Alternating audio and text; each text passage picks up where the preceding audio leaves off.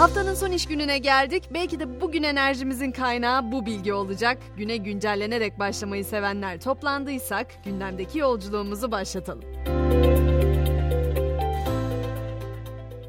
Rusya'ya gidiyoruz. Zira adını Putin'e karşı başlattığı isyan girişimiyle duyuran Wagner kurucusu Prigojin önceki akşam saatlerinde uçağının düşmesi sonucu hayatını kaybetmişti.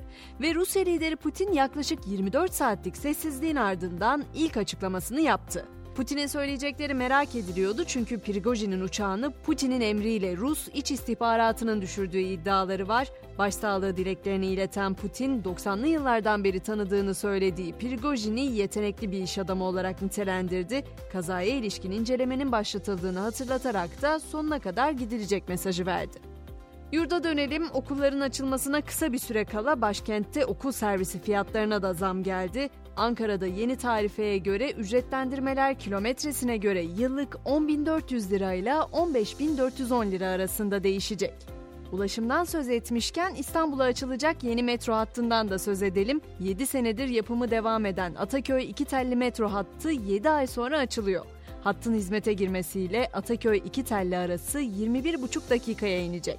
Bir de beyaz perdeden dikkat çekici bir haberim var. Sanatçı Cem Karaca'nın eşi İlkim Karaca, İsmail Hacıoğlu'nun başrolünü oynayacağı Cem Karaca'nın Gözyaşları filminin durdurulması için harekete geçti. Karaca, Yüksel Aksu'nun yönetmen koltuğunda oturduğu filmde kendisine yer verilmediğini ve film için izin alınmadığını açıkladı. Günlerdir yangınları konuşuyoruz. Hem ülkemizde hem de tüm dünya için tehlike çanlarının çaldığından, iklim krizinin tam da göbeğinde kaldığımızdan bahsediyoruz ve gerçekten de doğa anının artık bu kadar çevre kirliliğini kaldıramadığı bir gerçek. Fransa'nın deniz aşırı topraklarından Hint Okyanusu'ndaki Reunion adasında yaklaşık 2 ayda 5000'den fazla deniz kestanesi ölü bulundu.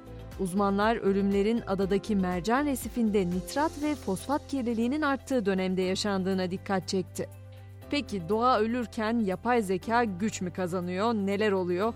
Dünyanın ilk yapay zeka güvenliği zirvesi Kasım ayında İngiltere'de düzenlenecek. 1-2 Kasım tarihlerinde düzenlenecek olan etkinlikte yapay zekanın riskleri, uluslararası alanda koordine eylemler, yapay zeka modelleri, ekonomik büyümeye etki, bilimsel ilerlemeyi teşvik ve yapay zekanın kamu yararına kullanımı gibi konular ele alınacak.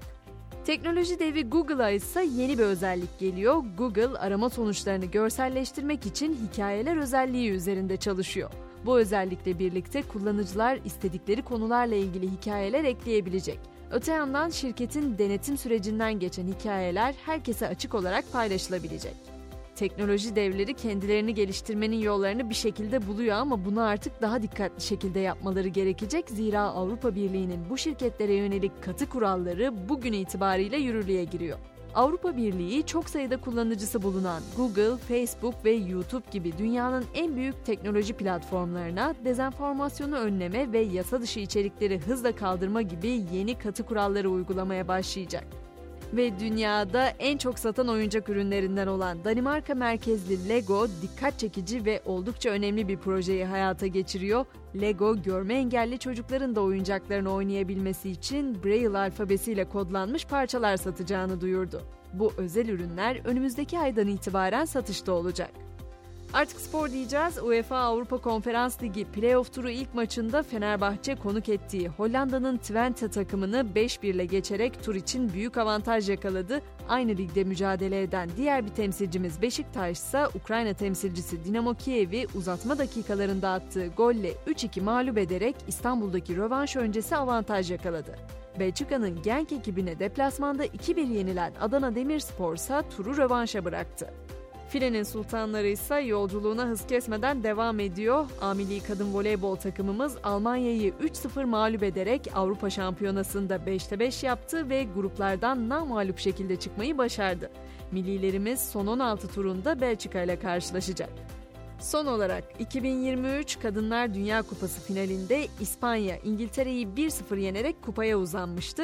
Kupa töreninde ise Federasyon Başkanı Rubiales takımın forvet oyuncusu Hermoso'yu dudaklarından öpmüştü. Bu eylem İspanya ve birçok ülkede çok ses getirirken Başkan Rubiales'e tepkiler de çığ gibi büyümüştü. FIFA, İspanya Futbol Federasyonu Başkanı Rubiales hakkında soruşturma başlattı. Biz de güncellenin bu bölümünü burada noktaladık. Bu sabah mottomuz Einstein'dan geliyor ve şöyle diyor. Aslında herkes dahidir. Ama siz kalkıp bir balığı ağaca tırmanma yeteneğine göre yargılarsanız tüm hayatını aptal olduğuna inanarak geçirecektir. Kulağınızdaki ses ben Gizem. Akşam 18'de tekrar görüşmek dileğiyle şimdilik hoşçakalın.